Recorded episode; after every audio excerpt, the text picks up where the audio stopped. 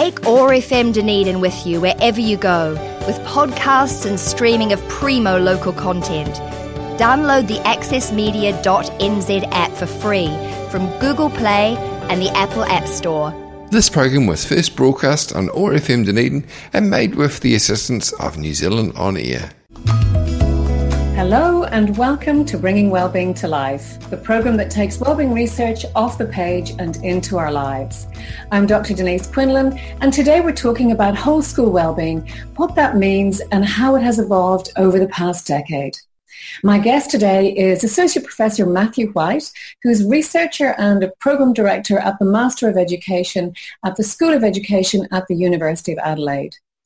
Matthew has been involved in what we call positive education since its inception. He has worked at Geelong Grammar School, at St Peter's Adelaide, and he's also a Principal Fellow at the University of Melbourne's Graduate School of Education. He is an active researcher and published author of many books. Kia ora, Matthew. We are delighted to have you with us. Welcome to Bringing Wellbeing to Life. Hi, Denise. Thank you for your warm introduction. Delighted. Now, Matt, you have worked on whole school wellbeing really since its inception.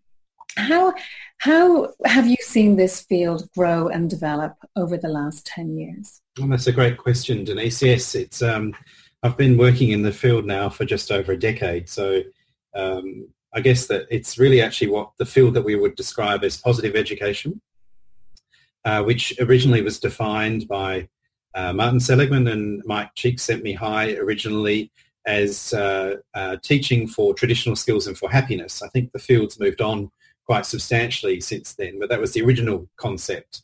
Today, it's really changed quite substantially. I think we're starting to see the field mature. It still has quite a long way to go.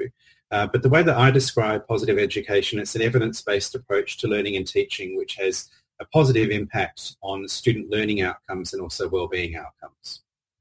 Great. And in order to get kind of from A to B, what are some of the big changes you've seen in how schools are doing this work? That's a great question. I've been thinking about this quite a lot quite recently with a couple of books that I'm helping to write at the moment. So I think in the last decade, what we've seen are really actually three significant waves occurring. The first was a lot of energy and interest at the beginning of the launch of positive education, where people were really responding to the rising concerns around anxiety, depression, mental health, wellbeing issues within schools. And there was a natural turning towards positive psychology, wellbeing science as one of the parts to help fit the puzzle, to help schools to really actually start using evidence-based strategies for whole school improvement in wellbeing. So that was the first sort of the wave. I think in the last decade we've also seen the rise of the measurement of wellbeing, just as we've seen in Australia, and I also know in New Zealand with the rise of, you know, national numeracy and literacy tests. We've seen conversations around should we have a national measurement around wellbeing in schools. Increasingly over the last decade, schools have looked towards evidence, data to inform professional practice, the decisions that they make in their schools around the types of pastoral care programs that they may have offered, which probably have remained unaltered for more than 100 years in some instances. The third wave, which is where we're up to at the moment, is starting to get very interesting. You know, a decade later, we now have research which is pointing towards evidence-based and scientifically informed practices that may be able to be translated into learning and teaching, that may have a positive contribution to learning outcomes and also wellbeing outcomes. Mm. So they're the three big sort of waves that I think I've seen in the last decade. And I like that you characterize the first wave with kind of energy and enthusiasm. And I think in that kind of rush to do some good, a lot of people were looking to pull wellbeing programs and curricula from wherever they could find them. And I think over the decade, we've seen people become a little more nuanced and a little more reflective in checking, does this fit my context? Is it right for my school? Does it have a good evidence base? And generally becoming more discerning, haven't they? Yeah, And I think what we've seen, Denise, which is very interesting, is that the first wave was primarily focusing upon educational programs, what would teachers teach, if you like. And in one sense, it was like, how do I pull a program off a shelf and deliver it in a class? That was really where the field started to a degree. Some of the early adopters in the field used evidence-based programs, which came from psychological research, primarily in the resilience space.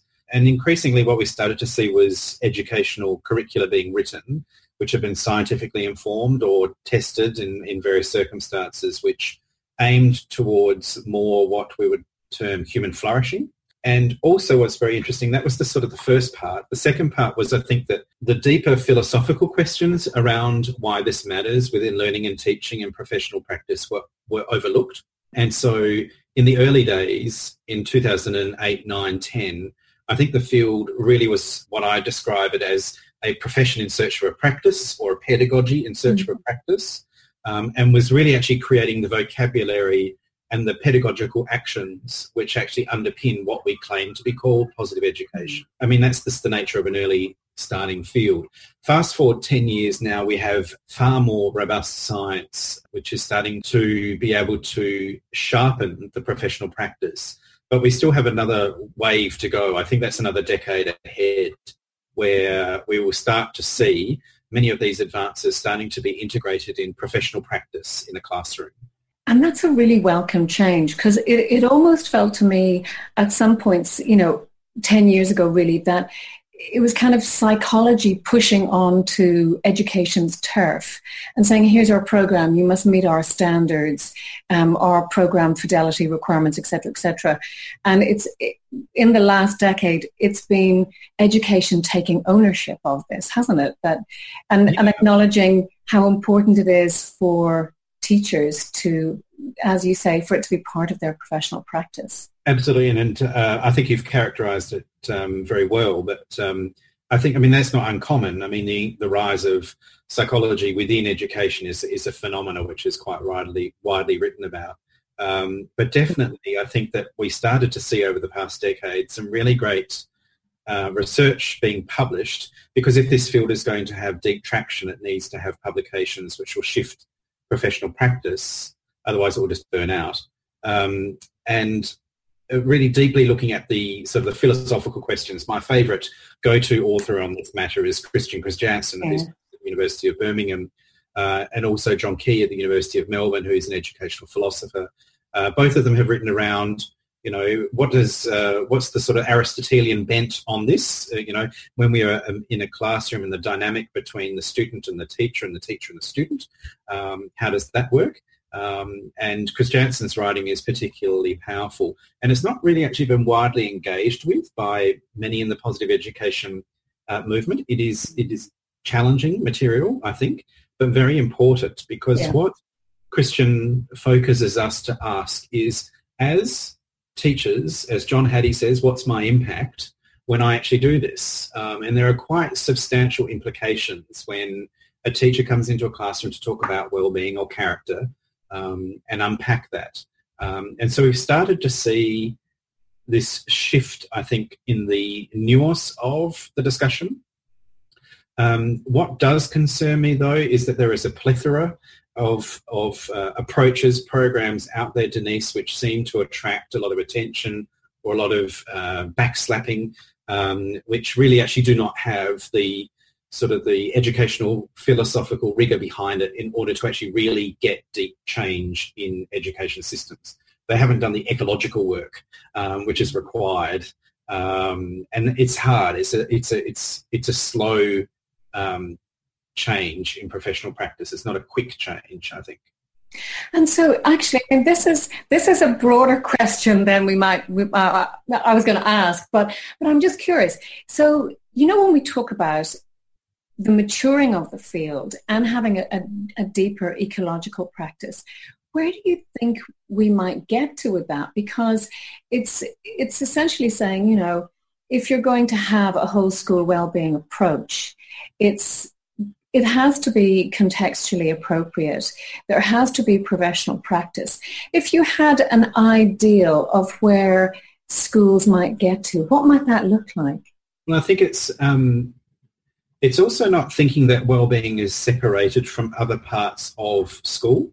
Mm. I think in the early days, I think people got the wrong end of the stick actually a little bit, where they thought it was you either focused on wellbeing and you didn't focus on learning, whereas there were a handful of us at the beginning of the positive education field who were quite strongly saying, you know, it is wellbeing and learning. It's not all learning.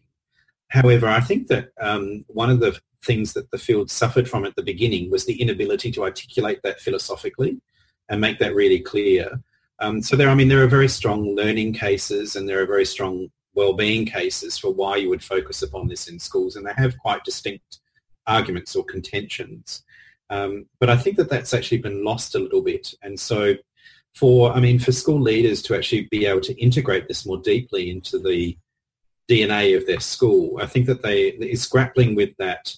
Where does the wellbeing part of the puzzle fit within the context of optimal learning and creating a community of learning? And by doing that and by focusing upon it, you're not sacrificing learning outcomes. You can actually do both. You can teach and learn for wellbeing and academic mastery, academic growth at the same time. And I think that's where leadership is so critical in school leadership, and being able to commence these very important conversations in schools. Mm-hmm. From the research that school principals and directors and heads of department are key players in the change equation and the sustainability of cultural change, and that when principals become like instructional leaders, they can have really strong impact, positive impact on student learning outcomes. And so I think there's a lot to be learnt there, and that's a very under-researched area within the field. So there's more research that we need to do. And then presumably, Matt, because you are involved in initial teacher education as well, involved isn't the right word when you've written the program. So obviously, that's another area that you feel very strongly about in terms of, if this field is going to have sustainability, how are we going to equip the next generation of teachers coming through? What are your thoughts there? Yeah, so at the University of Adelaide, we've been grappling with this question for over 18 months now. And my colleague, Professor Faye McCallum, who is our head of school, her expertise is teacher wellbeing. So she's one of the 5 OECD consultants who are currently developing a measure for teacher wellbeing across the world. And one of the really concerning elements around Australian pre-service teacher experience is that over 53% of graduating teachers will leave the profession within the first 5 years of employment. And they're not leaving just to, start up a small business and come back again. They're leaving education forever. Entirely. And this is a very serious concern, and it's being replicated across the world in different countries around the status of the profession. And so one of the big challenges that we know is that, for example, with initial pre-service teachers when they graduate, is that they're thrust into from the environment of the university into the complexity of the school. And to some degree, some of them can be overwhelmed by complexity of literacy, numeracy rates, increased diversity within schools. There's a whole raft of issues.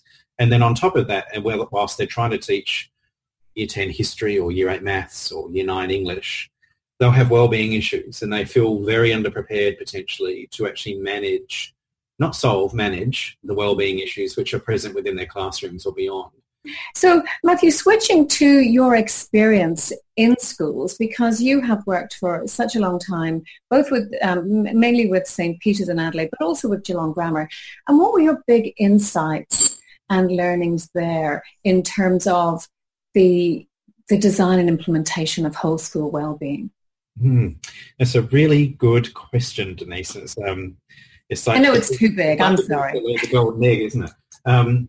I think my biggest takeaway is that approaches need to be culturally and contextually specific. Mm-hmm. I look at people who have high enthusiasm in the field, and they think they can almost cut and paste and replicate something without doing the deep culture work that's required around the core values of different types of schools. So Sure, you can look at best practice and take away elements, but it's always got to be culturally and contextually specific.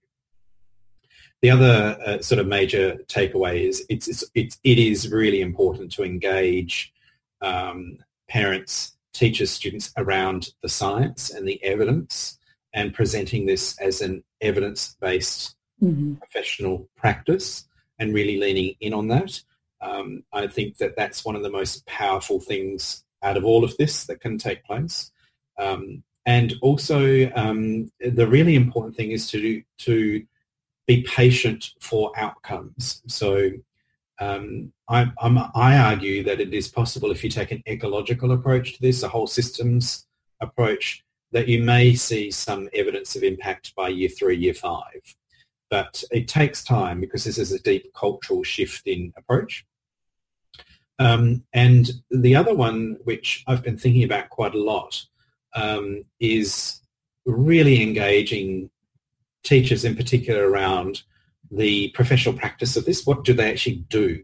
So it's one thing to talk about wellbeing education, it's another thing to do it, and they are closely related. And I think that's a really important tension.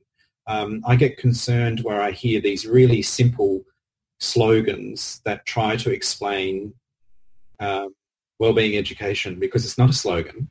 And I get really concerned around, these sort of monosyllabic statements, because if I was a student, being taught like that, my natural inclination would be to completely stop listening to what you're saying. And so I always think that any conversation around wellbeing education is an invitation. You're being invited to talk about character. You're being invited to talk about your strengths. That, this is the discussion about the complexity of human emotion and your interpretation. And let's look at some evidence. Let's drill down on it. And let's focus upon how this might make you a better person, how it might help you to support your friends and to support yourself to become a better contributor to society. And that's not going to work if you go in and with, one, if your only tool is a hammer, then every problem you're going to see is a nail. Yeah. And so I do worry that in the zest that some schools rush towards this material, that they go in with only one sort of strategy, and they lack the nuance of being able to do this. And what you're describing there, Matthew, as well, also speaks to student voice, student engagement, student agency in this work. Student voice is absolutely critical, Denise. I think that one of the great challenges with wellbeing education, it gets done to young people. And so being able to involve them as much in the process, because it's their wellbeing after all. I mean, there are some really interesting case studies of this which are starting to emerge in Australia, where student voice has been placed at the centre of the conversation more explicitly than it was, say, 10 years ago. And then I think also one of the other really important things is around measurement. I think that measurement serves a purpose to be able to sharpen strategy, its evidence, to be able to track improvement, and also changes to programs, and its feedback, which is critical for schools to be able to shift their approach and be able to track seriously what they're doing. I mean, we measure all sorts of things. And so, I know there has been a lot of progress over the last decade, but clearly we're not there yet. And there's other work to be done. So as you look at the landscape now, what are the things that concerns you, and what kind of things you want to do to address some of these concerns? So I think one of the things that concerns me is that when we look at, I'm a researcher now at a university, but when I look at educational research, is that there is a disconnection between what principles, teachers experience in the schools with rising levels of anxiety, depression, complexity of the classroom increasing, and that's been widely recorded. And then we look towards educational research, and there is an absence of focus on evidence-based approaches to wellbeing in educational research. So when we look towards the really big research conferences or the really big research meetings, like, for example, the American Education Research Association, or the Australian one, or the New Zealand one, or we go to the British or the European one. This issue, which seems to be so important in schools, and this is reported by school leaders, is not necessarily getting the same attention in education, educational research. Yeah. And I don't know why. It's something which I'm trying to understand better. But I'm working with some colleagues in particular to systematically focus upon this to help shift the discourse. I think one of the challenges is that, as you said right at the beginning of this conversation, Denise, primarily positive education came out of psychology and then it was imposed on education. And then so really all the major publications are in psychological journals as opposed to educational journals. So case in point, Martin Seligman's 2009 journal article published in the Oxford Review of Education, there's only been 10 years later another article on that topic 10 years later, which is actually around, hey, you've forgotten about the philosophy, but it took 10 years to be published. And you sort of ask yourself why, because this is a significant issue that is taking place within schools. And I think it's the big challenge in the next 10 years is to be able to really actually bring into educational research this topic more fully. I think one of the challenges is the name, positive education. It's terrible. And I don't actually really write about it very much at the moment. I write about more wellbeing education and have a more holistic view. I haven't written about that for probably about 3 years, but it has a particular block, I think, for people.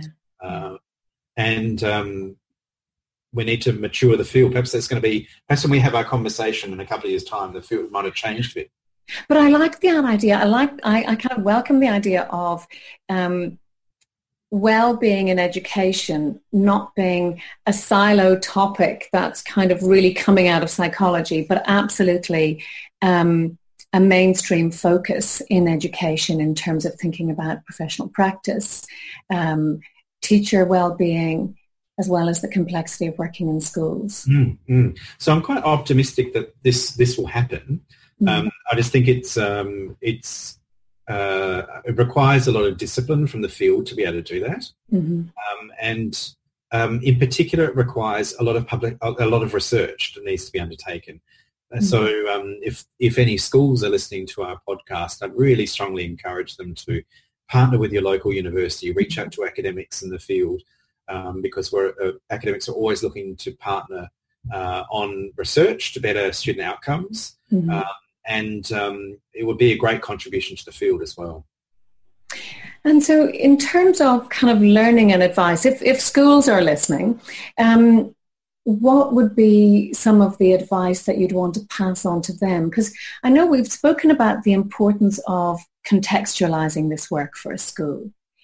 But over and above that, are there any levers for change that are so important that you think we can say yes to any school kind of focusing on them? It always boils down to, I think it was Lee Waters who first published it, around the learning case and the wellbeing case. So there is a very, strong learning case for why wellbeing matters. There is a paper which was written by my colleague Faye McCallum in 2010, which she calls Well Teachers, Well Student. It's the two sides of the coin of the teacher wellbeing and the student wellbeing. And so I think one of the big things that schools can focus upon is actually starting the conversation, Denise, and looking for scientifically informed publications, which actually are a starting point for a conversation. One of the most powerful things that school communities can do is to sit down and look at evidence and discuss it and focus relentlessly on learning and well-being. And the start of that conversation will flow through into professional practice. And that can be really powerfully led by principal, assistant principal, directors of learning in schools. But it is one of the most important things, because we know that, teachers are the number one in school factor for student outcome. And when they also focus collectively on professional learning, which is really intentional, linked to their school strategy, I think has an impact. And asking, how do I know if I'm having an impact about that? And getting someone in to see what they're doing, to see their professional practice. overall and how they're promoting that within schools. So that would be a first step. I think one of the most exciting things that I've recently read in the field is the work that Lee Waters and Dan Lofton have just published, which is the largest meta-analysis of what actually works in wellbeing education. It's taken 10 years to get there, but it's probably the most important publication of 2019 in our field. It's the search for meta. It's a search framework, yeah. But it is a meta framework not only for research in the field, but also for how this could be used within schools. Whereas if we compare that with other frameworks, they're a good guess. So this is the most comprehensive meta-analysis of the field, looking towards a whole raft of published peer-reviewed papers, which got in there into it, and I'm sure you'll put a link to it at the end of our podcast. Oh, we do, yeah. But it is a very important paper, which I think will take a few people a while to work out what it actually means. I'm going to put my sort of neck out and say I think it's as important as John Hattie's work around visible wellbeing from when that was first published, visible learning, sorry, when that was first published. And because it is a potential game changer. The challenge will be how principals, teachers, education researchers engage with that framework within educational discourse. Mm-hmm. But it really does offer the potential, doesn't it, to have a framework that isn't necessarily tied to any programs, any curricula from anywhere else, but let you say, how can we design something? How can we make sure that what we're doing in our school is covered off? You know, how are we addressing these factors, and how could we use them to get more traction? So I think it's a major contribution to our field. So I'm calling it early, but I think that it will become a very important paper as people start to really grapple with the implication of it, and it will have an impact on professional practice ultimately as the field matures and we move beyond the sort of the high enthusiasm and low science approach, which was characteristic of the first couple of years in some pockets of practice. And Matthew, in all the work that you have done in the last decade, what are you most proud of in the work you've done on wellbeing? I think for me, the greatest meaning that I had out of the research and the work and the leadership and the contribution was two things. First of all, it was at St Peter's College Adelaide, was seeing how colleagues embraced, criticised, lent in and created the wellbeing approach, which is still present at St Peter's College Adelaide, to the point where there were two significant research books which had an impact on the whole area published. That was a big contribution to the field. Secondly, also, though, is quite specific, Denise. It was my last year at St Peter's College Adelaide before I joined the University of Adelaide in my current role. The Year 12 group, the final group there, they were the boys who were at the beginning of the introduction of wellbeing. So those boys had been taught wellbeing, positive education principles from year 6 right through. And so for me was right towards the end seeing these boys, 17, 18-year-old young men, talking about it was okay not to be okay, and they were able to talk about their character strengths with a level of sophistication and also just thinking it was normal to do that. That they were able to navigate through various elements of wellbeing education and science critically, that they created their own initiatives. And that had huge, huge impact on me personally. And seeing how those young men left that school with those skills. So that was absolutely, for me, probably the most meaningful part of it. So, and many of them I'd known since they were in year 6. But by the time they leave when they're 18, just when they're about to traverse that, you know, that third decade of their life where things do get a bit choppy, they knew and understand their friends better. They had a better understanding of their own character strengths and their own well-being. They were able to more comprehensively recognise when somebody else was not 100% and had strategies to be able to help that. And also they were coming up with really creative and innovative ways of promoting wellbeing within the school. And I know that many of them who've left have gone on and done very interesting things in their communities which have been influenced by that as well. So that's probably That's lovely. That is really lovely. So, Matthew, two final questions. If you could only do one thing for the rest of your life to support well-being in other people, what would it be? I'd love to be involved in being able to come up with a public health campaign that educates people to understand the importance of their well-being in the same way that we understand that sunscreen is essential not to get burnt. It's really effective population well-being. Yeah. I'd love to be able to crack that challenge, which I think is a really big one. In Australia, we had a anti-skin cancer promotion, which was called Slip, Slop, Slap. Yeah. It was from the 1980s. Everyone remembers it still. And we need the equivalent of that for wellbeing. We haven't got it. Yeah. Lovely, lovely. And I know my colleague Lucy Hone will be cheering in the background, as she is another person who is really passionate about population wellbeing. So tell us, what's your personal go-to strategy for boosting your own wellbeing? You know, when you get frustrated or down, what works for you? I go for a walk. I've just recently rediscovered the joys of walking, more than anything. So that for me, it's going for a walk, which I did this morning, actually. Oh, lovely. It's funny, isn't it? We spend our lives working on these complex whole school approaches and research, and it's important to remember that sometimes it's the really small stuff that kickstarts things for us. Absolutely. Lovely. Matthew, it's been a delight to talk to you, and I guess what I'm really holding in my head right now is the importance of education as a field owning well-being, owning the research, owning the challenges that are presenting in schools, and that ownership going through to schools owning their own well-being, making it contextual, making it relevant for their values, and all of us enjoying a critical engagement with this work, checking the evidence and really getting to grips with it in a deeper way, to be able to see how it's going to work for us and how we can use it effectively for mastery in teaching and learning. Yeah.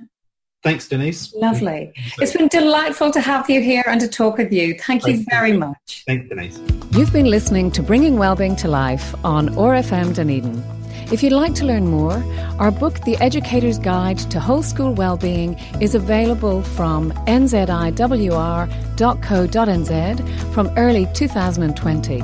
You can also listen to a podcast of this show on oar.org.nz, on nziwr.co.nz, and you can also subscribe to Apple Podcasts. I'm Dr. Denise Quinlan. Thank you for listening. To learn more about the latest research and practice in school wellbeing, join us at the Wellbeing in Education Conference in Christchurch from the 2nd to the 4th of April and Auckland from the 6th to the 7th of April 2020. For more information, go to nziwr.co.nz or conference.co.nz/WENZ20.